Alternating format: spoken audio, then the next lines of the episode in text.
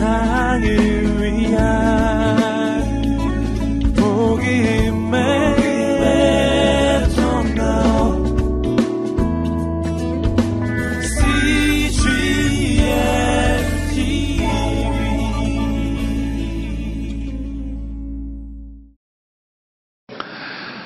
복음서는 예수님의 제자 가운데 베드로에 관한 이야기를 가장 많이 기록하고 있습니다. 베드로와 관련된 사건이 가장 많았기 때문이기도 하지만 우리에게 주시는 교훈이 많기 때문이죠. 그런데 그 가운데 우리에게 모범이 되는 이야기를 추려본다면 누가복음 5장에 모든 것을 버려두고 예수님을 쫓았던 모습, 또 마태복음 16장에 주는 그리스도시여 살아계신 하나님의 아들이라고 정확하게 신앙 고백했던 모습, 그러한 몇 개의 장면을 빼놓고는 대부분이 다 시험에 넘어진 기록들입니다. 그러니까 복음서 전체는 베드로의 좋은 면, 그가 잘하고 훌륭한 면보다는 그가 어떻게 실패하고 어떻게 때로 시험에 무너졌는가, 그의 연약한 모습이 더 많이 보여지고 있다고 말할 수가 있습니다. 성경은 우리에게 성경에 나오는 인물들을 아름답게 미워하거나 그리고 그들을 절대시하거나 우상화하지 않습니다. 그들의 있는 모습 그대로 우리의 연약한 모습 그대로를 우리에게 보여줌으로써 우리에게 교훈하고 있는 책입니다. 이 베드로라는 인물의 캐릭터는 매우 흥미롭습니다. 극단적이고 이중적 모습을 우리에게 많이 보여주죠. 성공과 실패가 언제나 교차되는 그런 모습입니다. 그는 매우 열정적이고 도전적입니다. 한편으로 그는 매우 큰 두려움과 의심을 갖고 있는 사람입니다. 그는 언제나 나서기를 좋아합니다. 동시에 그는 늘 비교의식에 시달리는 그런 사람이었습니다. 예수님께서 언젠가 갈릴리 호수의 무리로 걸어오실 때 그는 자신도 걷고 싶어서 이렇게 예수님께 말했습니다. 만일 주시거든 나로 명하여 무리를 걷게 하소서. 예수님이 나에게 오라 라고 말씀하셨을 때 놀라운 기적이 일어났죠. 무리를 잠시 걸었습니다. 그러나 그는 곧 풍랑을 바라보고 바람을 보고 두려워 의심하여 물속에 빠졌습니다. 예수님께서 유월절 식사하시는 가운데 제자들의 발을 씻기시고 베드로의 발을 씻기시기 시작할 때 그는 거절했습니다. 예수님이 나의 발을 씻기시다니요. 있을 수 없습니다. 그렇게 거절했습니다. 예수님이 이렇게 말씀하십니다. 내가 너의 발을 씻기지 않으면 내가 너와 상관이 없다. 베드로가 이렇게 말합니다. 주님, 제 머리와 손까지 다 씻겨주십시오. 목욕시켜달라는 거죠. 거절할 때는 언제고 또 목욕시켜달라는 때는 언제입니까? 또 예수님께서 사람들이 나를 누구라 하냐, 너희는 나를 누구냐, 누구라 하느냐라고 질문했을 때 주는 그리스도시 살아계신 하나님의 아들입니다. 정답을 맞췄어요. 예수님이 칭찬하셨습니다. 옳도다. 그런데 그 직후에 예수님께서 고난받고 십자가에 죽음 당하실 것을 말씀하시니까 절대로 그럴 수 없습니다. 라고 막았었을 때 예수님 뭐라 말씀하세요? 사단아 물러가라. 내가 사단의 일을 예, 쓰임을 받는다. 천국의 장학생에서 지옥의 우등생으로 떨어진 거예요. 이렇게 천국과 지옥을 오고 가는 그런 극단적인 베드로의 모습이 나타납니다. 십자가에 달리기 전에 예수님께서 겟세만의 동산에서 기도하실 때 베드로, 야고보, 요한 이 세 제자를 따로 데리고 올라가셔서 기도하시면서 너희가 내가 죽게 되었으니 깨어 기도하라 이렇게 중보 기도를 요청하셨죠. 그런데 예수님께서 마태복음 26장 40절에서 특별히 베드로에게 이렇게 책망하셨죠. 너희가 나와 함께 한 시간도 깨어 있을 수 없었냐. 그러니까 예수님이 그렇게 내가 지금 심히 죽게 되었으니 기도해달라, 깨어 기도하라 그렇게 말씀하셨지만 한 시간도 되지 않아서 제자들은 잠이 들었다는 거예요. 근데 베드로에게 예수님께서 집중적으로 책망하신 걸 보아서 아마 베드로가 제일 먼저 자기 시작하지 않았나. 아니면 자는 걸 주도하지 않았나. 그렇게 생각할 수 있습니다. 이런 많은 실패들보다 가장 큰 실패는 오늘 본문에 나오는 대로 대제사장의 집들에서 공개적으로 예수님을 부인한 사건이죠. 사복음서는 모두 이 베드로의 실패를 다 기록하고 있습니다. 그리고 우리에게 경고하고 있습니다. 베드로의 이 예수님 부인한 사건이 크게 부각되는 이유가 무엇일까요? 그가 예수님의 제자 공동체의 수제자였고, 그리고 가장 많은 시간을 예수님과 보냈기 때문이었을 것입니다. 또한 그가 단 한 번만이 아니라 세 번씩이나 반복해서 예수님을 부인했기 때문입니다. 마지막 세 번째 부인할 때는 마태복음에 보면 저주하며 맹세까지 했다. 이렇게 기록이 되어 있습니다. 그곳은 어디입니까? 자신의 스승이었던 주님이신 예수님께서 불법적으로 끌려가 재판받으시고 고난받으시는 그 장소, 그 장소에서 예수님을 부인했습니다. 예수님이 그러한 불법적인 고문과 재판을 받을 때 그는 무엇을 했습니까? 자신의 몸을 보호하기 위해서 불을 쬐기 위해서 불 앞에 있다가 그는 예수님을 부인하게 된 것입니다. 가장 중요한 점은 그가 예수님의 사전 경고를 받았음에도 불구하고 내가 나를 세 번 부인하리라, 내가 나를 세 번 부인하리라. 그러한 경고가 있었음에도 불구하고 그가 예수님을 그 경고대로 예수님 부인했다는 거예요.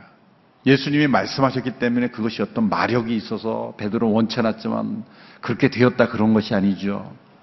경고는 경고입니다. 그의 운명이 아닙니다. 만일 그가 그런 경고를 듣고 경계하고 자신을 조심했더라면 그런 실패는 있지 않을 수도 있었다는 것이죠.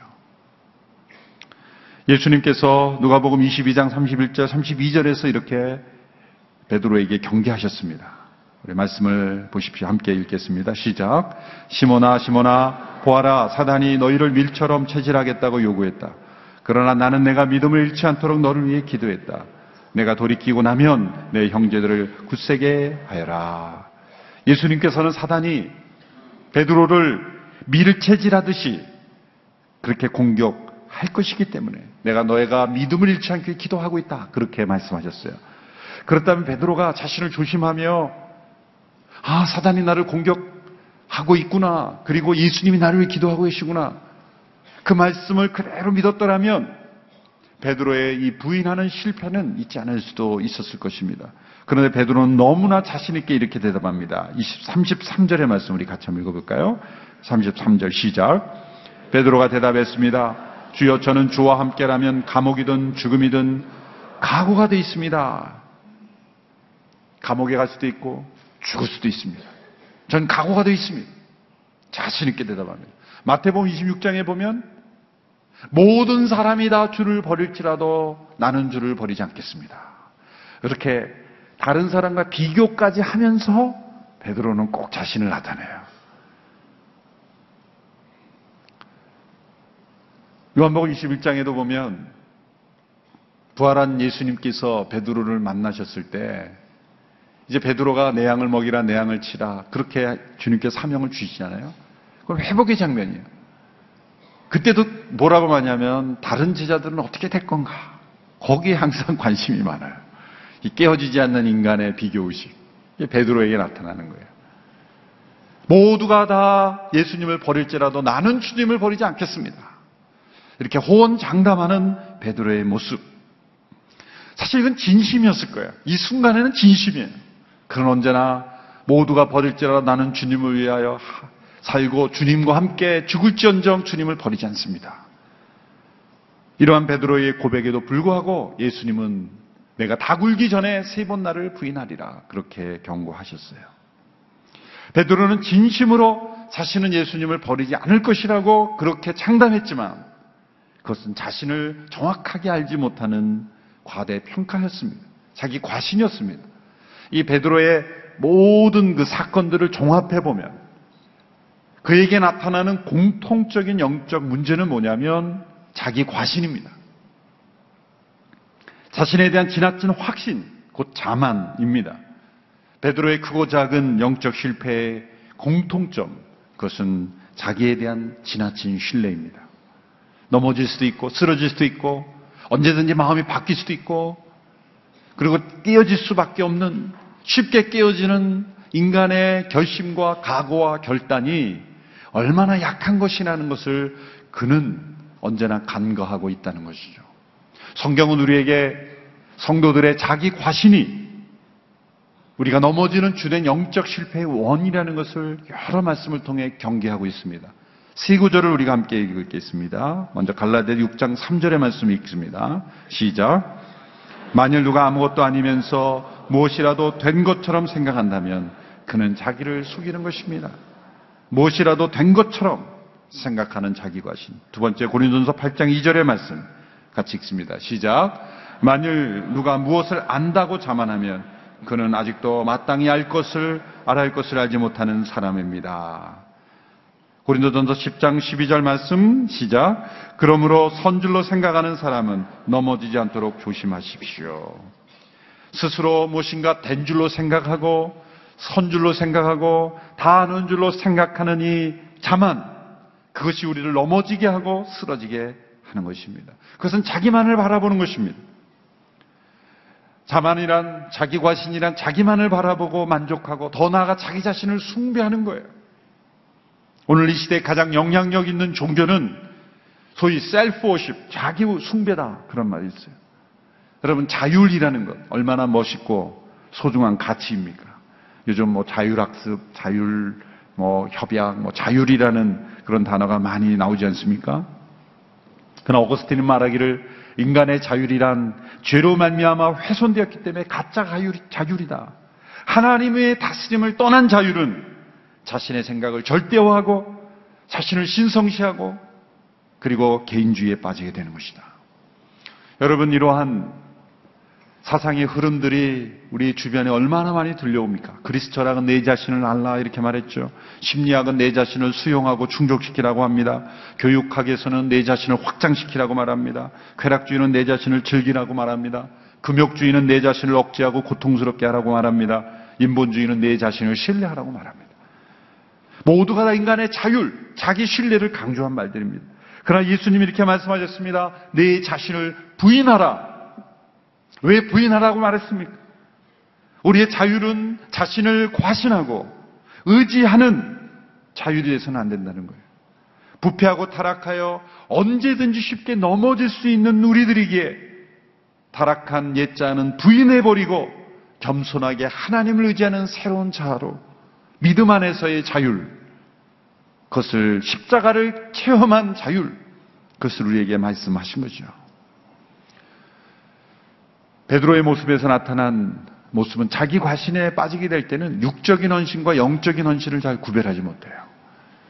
이원론적으로 영육을 구분하는 것이 아니라 죄에 빠진 헌신, 우리의 헌신 속에도 독이 있고 그리고 자기가 살아있는 헌신이 있어요. 재물은 죽어야 재물이죠. 구약의 제사제도를 통해 재물을 드리는데 비둘기를 드리고 황소를 드리는데 재물이 재물 되기 위해서는 죽어야 돼요. 죽어야 돼요. 비둘기의 목을 그냥 끊어서 죽어져야 재물이 되는 거예요. 좀 끔찍한 얘기지만. 그런데 죽어지지 않고 재단 위에 있는 비둘기가 퍼덕퍼덕 대면서 이렇게 살아 움직여 보세요. 황소를 완전히 죽여서 음? 완전히 도살돼서 올려야 되는데 황소가 음메 그러면서 그렇게 돌아다니면서 재물이 아니에요. 우리가 말로는 헌신했다고 하는데 자기가 살아서 막 돌아다니는 거는 이게 육적인 헌신이죠. 베드로가 그랬어요. 베드로는 나는 모든 것을 다 버려두고 주님을 쫓아 헌신했지만 그리고 육신적으로도 예수님과 함께 동행했지만 마음과 영혼은 주님과 가깝지 못했어요. 그러니 육적으로는 헌신이 되었어도 깊이 있는 하나님의 뜻에 헌신이 되지 않은 거예요. 우리가 예배당에 정기적으로 많이 나온다 그래서 우리의 몸과 영혼이 온전히 하나님께 헌신됐다 이거 착각이죠. 익숙해질 뿐입니다. 교회 생활에 익숙해진 것과 하나님과 가까운 것은 다를 수 있어요. 자기 자신에 빠지게 될 때는 내가 얼마나 교회 활동에 열심인가가 곧 하나님께 대한 헌신이라고 생각하는 것은 선줄로 생각하고 아는 줄로 생각하고 그리고 된 줄로 생각하는 거예요. 자기 과신이죠. 베드로가 예수님이 체포당할 때 어떻게 했습니까? 칼로 대제사장의 귀를 막 내리쳤죠. 예수님의 의도와 전혀 상관없어요. 예수님은 그 귀를 고쳐주셨죠. 예수님은 무력으로 그들과 싸우는 마음이 아닙니다. 예수님은 그들을 공격하거나 예수님은 그들과 함께 싸울 마음이 없으세요. 3년을 같이 있어도 예수님이 뭘 이 순간에 원하시는지 모르잖아요. 자기의 혈기대로, 자기가 원하는 대로, 자기 스타일대로 그렇게 지금 베드로는 행하고 있습니다. 자기 과신에 빠지게 될 때 우리는 예수님의 경고와 말씀을 무시하게 됩니다. 예수님께서는 베드로가 넘어질 것을 아시고 그에게 수차례 경고하셨지만 그는 듣지 않았습니다. 그가 만약 예수님 말씀을 진지하게 들었더라면 이러한 실패는 하지 않았을 겁니다. 자기 과신에 빠지게 될 때 사단의 활동에 대해서 무지하게 됩니다. 예수님께서 시모나 시모나 이름을 두 번 부르면서 경고하신 것은 긴박하다는 거예요. 유다를 완전히 쓰러뜨린 예수님을 완전히 배신하게 만든 그렇게 유다를 끔찍하게 넘어뜨린 사단이 이제는 그 타겟을 베드로를 향하고 있다는 거예요. 사단은 한 사람 한 사람 우리의 영혼을 넘어뜨리려고 우는 사자같이 그렇게 돌아다니고 있습니다.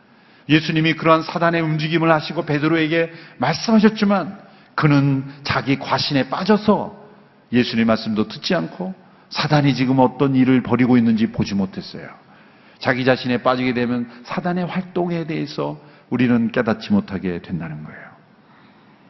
예수님은 베드로가 시험에 들지 않도록 기도하라고 말씀하셨죠. 그러나 그는 기도하지 않았습니다. 기도할 필요성을 느끼지 않았기 때문이에요. 기도하지 않는 이유는 바빠서가 아니라 자기를 신뢰하기 때문입니다. 하나님의 도움 없이도 살아갈 수 있다고 스스로 강하게 여기기 때문이죠. 자만이기 때문에, 자만하기 때문에 기도하지 않는 것입니다. 결국 자기 과신에 빠지게 된 이 베드로는 예수님 말씀대로 세 번 예수님을 부인하게 됩니다. 한 하녀 앞에서 두 명의 또 다른 남자 앞에서 예수님을 부인합니다. 첫 번째 하녀가 이 사람도 예수님과 함께 있었습니다. 라고 말했을 때 바로 잡아가는 것도 아니에요. 근데 베드로는 두려워서 여자여 나는 그를 모릅니다. 부인했습니다. 두 번째 또 다른 어떤 사람이 당신도 그들 중 하나였지라고 말하자 베드로는 이 사람아 난 아니란 말이야 이렇게 우리말에서 좀더 뉘앙스를 잘 살렸죠. 좀 더 격하게 대답합니다. 한 시간 후에 세 번째 또 다른 사람이 이렇게 말합니다. 그 베드로의 액센트, 그 억양을 보고 아, 이 사람 갈릴리 액센트를 쓰는 거 보니 갈릴리 사람인 거를 보니 그와 함께 쓰는 게 틀림없다라고 말합니다. 그러자 이 사람은 베드로는 완전히 잡아떼면서 당신이 대체 무슨 말 하지 못하며 마태복음 보면 맹세하며 저주하면서까지 예수님을 부인했어요. 그가 세 번째 부인했을 때 예수님 말씀대로 닭이 울었어요. 닭이 울었을 때 그는 통곡했습니다. 그런데 마테마가 누가 아, 마테마가 요한복음 다른 세구범서를 보면 이 닭이 울었을 때 베드로가 예수님의 말씀을 기억하고 나가 통곡했다 이렇게 기록이 되어 있지만 누가복음이 보면 더 정확한 장면을 묘사하고 있어요. 아무래도 누가가 이 의사시였기 때문에 예민한 관찰력으로 중간중간에 그 상황을 묘사하는 것은 누가복음이 최고입니다. 누가복음에 보면 그가 닭 울음 소리가 나자마자 통곡한 것이 아니라 또 다른 변수가 하나 있었다는 걸 우리에게 밝히고 있어요. 누가복음 22장 60절에 62절 그것을 한번 찾아보시기 바랍니다. 60절에서 62절까지 말씀입니다. 시작. 그러나 베드로가 말했습니다. 이 사람아 나는 당신이 대체 무슨 말 하는지 모르겠어. 바로 그때 베드로의 말이 채 끝나기도 전에 닭이 울었습니다. 주께서 돌아서서 베드로를 쳐다보셨습니다. 그러자 베드로는 오늘 닭이 울기 전에 내가 나를 세 번 부인할 것이다 하신 주의 말씀이 기억났습니다. 베드로는 밖으로 나가 한없이 울었습니다. 자, 다른 복음서는 닭이 울었고 한없이 울었다 이렇게 되어 있지만 그 중간에 누가복음은 하나를 추가하고 있습니다. 그건 뭡니까? 닭이 운 것 자체로 그가 통곡한 것이 아니라 주님께서 그를 돌이켜 보셨다라는 것이 포함이 되어 있어요. 베드로로 하여금 예수님의 말씀을 기억하게 한 것은 닭 울음소리라는 소리인 것 같지만 그의 심령 속에 통곡을 일으킨 것은 닭 울음소리 그 자체가 아니었다는 거예요. 그것은 주님의 바라보심이었다는 거예요. 뒤돌아서 예수님께서 베드로를 바라보셨다는 거예요. 이 예수님의 바라보심이 기적을 일으킨 것입니다. 베드로에게 회개를 일으키신 것입니다. 그에게 회복을 일으킨 겁니다. 그에게 통곡을 일으킨 겁니다. 아마 예수님의 이 바라보심이 없이 닭 울음소리만 났다면 매일 새벽 어디 곳에나 들을 수 있는 닭 울음소리 아닙니까? 오늘도 닭이 우나보다 새벽이 왔나보다 그러고 지나갔을지 모릅니다. 그런데 왜 늘 듣는 이 닭 울음 소리가 그에게 통곡으로 연결된 것입니까? 그것은 예수님께서 돌이켜 베드로를 바라보시는 주님의 시선이 있었기 때문에 그 시선을 통해 닭울음 소리와 관련된 예수님 말씀이 기억난 거예요. 그러므로 베드로의 통곡을 일으킨 것은 닭울음 소리 그 자체가 아니라 주님께서 돌이켜 바라보신 것입니다. 여러분 예수님이 어떤 상황입니까? 잡혀가신 상황이에요. 억울한 상황이에요. 보통 사람 같은 분통이 터져서 견딜 수 없는 상황이에요. 아무 잘못 없이 불의한 사람에 의해서 억류당하고 지금 재판당하고 신문당하는 그 끌려가는 그 과정에서 예수님은 자기보다도 베드로를 생각하셨다는 거예요. 저 베드로 부인하지 말아야 되는데. 저 베드로 시험에 넘어지지 말아야 되는데. 그러나 넘어진 그 베드로를 향해 예수님이 어떠한 눈초리로 바라보셨을까요? 증오의 눈빛이었을까요? 내너 그럴 줄 알았어? 그러면 그런 조소의 눈빛이었을까요? 그건 안타까움의 눈빛이었을 것입니다. 사랑의 눈빛이었을 것입니다. 내가 너를 위해 지금도 기도하고 있다. 너는 지금 나를 부인하여 넘어졌지만 내가 다시 일어나 돌이켜 굳세게 되리라고 나는 너를 믿는다. 베드로야 포기하지 마라. 너는 나를 부인했지만 나는 너를 부인하지 않는다. 너는 나를 버렸지만 나는 너를 버리지 않을 것이다. 베드로를 포기하지 아니시는 그 예수님의 사랑의 눈길이었을 것입니다. 이 예수님의 돌이켜 보시는 그 장면이 바로 베드로에게 통곡을 일으킨 거예요. 그래도 다행인 것은 베드로가 그 세 번씩이나 예수님을 부인하는 과정에서 예수님의 그를 추적하고 있었다는 게 은혜예요. 그가 비록 예수님을 부인했지만 그의 눈길은 그래도 예수님을 보고 있었잖아요. 그러니 예수님의 시선과 우리의 시선이 마주치게 된 것입니다. 사실 우리는 누군가 죄에 빠지고 불미스러운 일로 소문에 나고 어떠한 이슈가 생기고 그러면 그 사람 좀 쳐다보기도 싫지 않습니까? 정도 끊고 있었던 관계도 정리하고 눈도 안 맞춰주려고 그러고 쳐다보지 않으려고 하는 것이 인간의 심성이에요. 그런데 예수님은 실패하고 무너진 자를 쳐다봐 주셨어요. 자기 자신만을 향하기 쉬운 그 순간에 예수님은 실패한 베드로를 쳐다보시고 나중에는 부활하시고 난 이후에 40일 동안 베드로를 찾아가셔서 갈릴리 디베리아 호수에서 그와 아침 식사를 하시면서 그를 다시 시작하게 하셨잖아요. 끝까지 그 베드로를 포기하지 아니하시는 주님의 그 사랑의 눈길이 그를 회복시키신 겁니다. 이 눈길은 오늘 우리에게도 향하고 있는 것입니다. 너무나 자주 넘어지고 수없이 예수님을 부인하고 외면하는 우리들을 예수님은 이런 눈길로 우리를 보시는 겁니다. 일어나라. 내가 쓰러진 자리에 머무르지 말고 다시 일어나라. 나는 너를 믿는다. 내가 더 이 시험을 통해 굳세게 되리라고 믿는다. 비록 시험에 넘어졌지만 더 중요한 것은 일어나는 것이다. 어린아이가 걸음을 배울 때 넘어졌지만 일어나는 것이 중요하듯이 그리고 그 자녀를 사랑의 눈길로 쳐다보는 것처럼 우리의 믿음의 시험에 넘어질 때가 있지만 그러나 주님은 우리를 정죄하고 증오하고 그런 눈길로 쳐다보시는 것이 아니라 다시 일어날 것을 기대하시며 우리를 쳐다보시는 거예요. 그 사랑의 눈길 때문에 베드로가 통곡하며 한없이 울게 된 것입니다. 참 재미있는 것은 예수님께서 그 예수님의 말씀을 remind 시키는 도구로 사용하신 게 닭 울음 소리 아닙니까? 왜 닭 울음 소리였을까? 물론 새벽에 그 시간이 새벽이고 그리고 들을 수 있는 소리였기 때문이라고 또 생각할 수 있지만 참 기묘한 의미가 있다고 생각합니다. 많은 수단이 있을 거예요. 뭐 천둥도 있고 번개도 있을 수 있고 뭐 여러 가지 신호가 있을 수 있는데 예수님은 닭 울음소리를 택하셨어요. 왜일까요? 새벽을 여는 소리입니다. 닭 울음소리는 어두움이 거치고 새로운 아침이 다가왔다는 것을 알리는 소리예요. 어떤 사람에게는 단잠을 깨우는 소리가 될 수도 있겠지만 새벽이 왔다. 어둠이 물러갔다. 새로운 시대가 왔다라는 것을 알리는 소리 아니겠어요? 희망의 소리예요. 예수님은 베드로의 죄를 깨닫게 하시는 도구로서 다구름 소리를 선택하셨지만 그러나 예수님은 그 다구름 소리를 통해 이렇게 말씀하시는 거죠. 너의 인생의 어두움 시간이 찾아왔지만 너는 그 어둠이 거치고 새로운 시대를 맞이하게 될 것이다.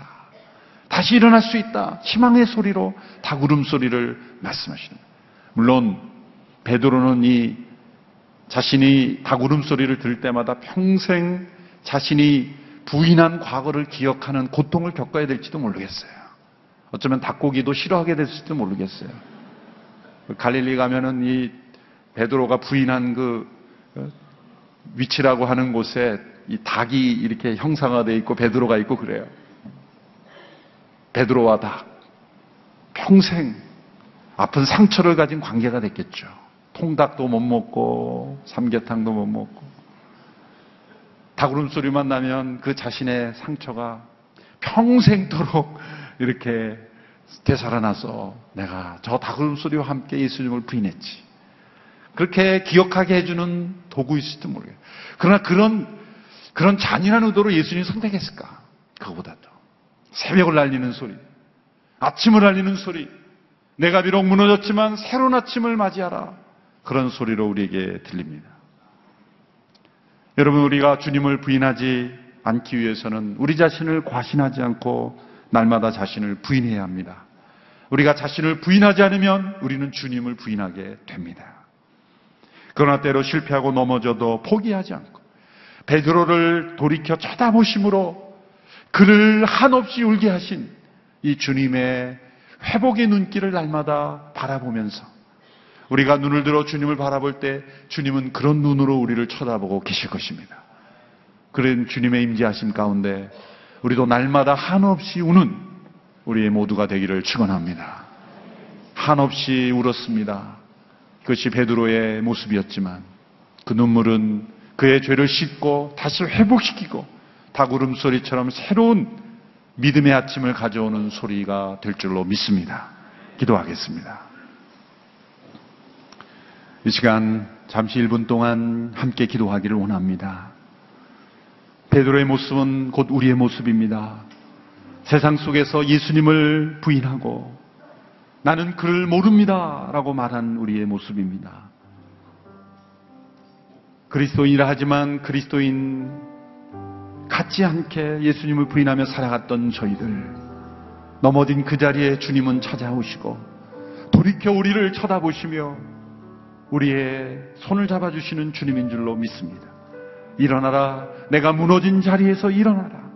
세상의 모든 사람들은 우리를 피하고 외면하고 쳐다보지도 않겠지만 그러나 주님은 우리를 여전히 쳐다보시고 우리를 향한 회복의 손길을 거두지 아니하시는 주님이심을 믿습니다.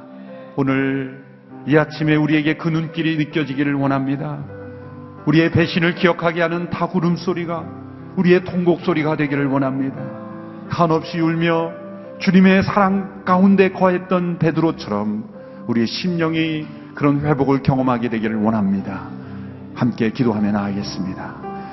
사랑하는 주님, 우리 가운데 임재하심으로 베드로를 일으켜 주신 것처럼 우리를 일으켜 주심을 감사합니다. 돌이켜 베드로를 보아 주심으로 그를 쳐다봐 주심으로 그를 일으켜 주시고 그로 하여금 무너진 자리에서 다시 회복시켜 주시는 주님. 아버지 하나님, 우리의 넘어진 그 자리에 머물러 있지 아니하고 일어서는 우리가 되기를 원합니다. 주님의 따뜻한 눈길을 체험하며 일어나기를 원합니다. 주여, 우리의 주님을 향한 우리의 부인을 주님께서 하십니다. 그러나 주님은 미쁘시사 우리가 주님을 대하도 우리를 대하지 아니하시고 우리가 주님을 부인할지라도 우리를 부인하지 아니하시고 우리를 버리지 아니하시는 주님 감사합니다. 주님 우리에게도 이 베드로의 통금 한없이 우는 이 베드로의 통해와 회복과 자복의 눈물을 허락하여 주시옵시고 다시 일어나게 하여 주시고 회복을 허락하여 주시옵시고 주님 앞에 더 가까이 나간 우리 모두가 되기를 원합니다. 주님 우리를 불쌍히 여겨 주옵소서. 하나님 아버지 베드로를 그 넘어진 자리에 두지 아니하시고 일으켜 주시는 주님의 사랑이 우리 가운데 우리에게도 함께 하심을 믿습니다. 삶 속에서 예수님을 부인하기를 수없이 부인한 저희들을 용서하여 주시옵시고 자기를 신뢰하며 과신한 우리의 어리석고 악한 모습을 용서하여 주시옵시고 다구름 소리를 통하여 주님의 바라보심을 통하여 베드로에게 찾아와 주시는 주님의 음성과 눈길을 오늘도 체험하며 돌아가는 우리 모두가 되게 하여 주옵소서. 예수님의 이름으로 기도합나이다. 아멘.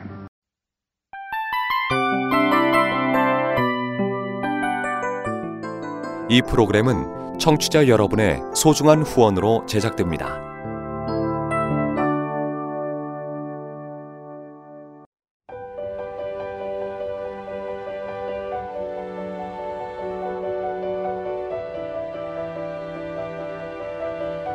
세상에는 수많은 교회들이 있지만 더 깊이 있는 말씀 강해를 찾기 위해 크기로만 교회를 선정하지 않습니다. 보다 좋은 영적 콘텐츠를 더 많이 나누기 위해 방송비를 받지 않습니다. 1년 365일 복음만 전하고 싶어서 우리는 광고를 하지 않습니다. 온누리의 복음을 땅끝까지 CGN TV와 함께 땅끝 성교사가 되주세요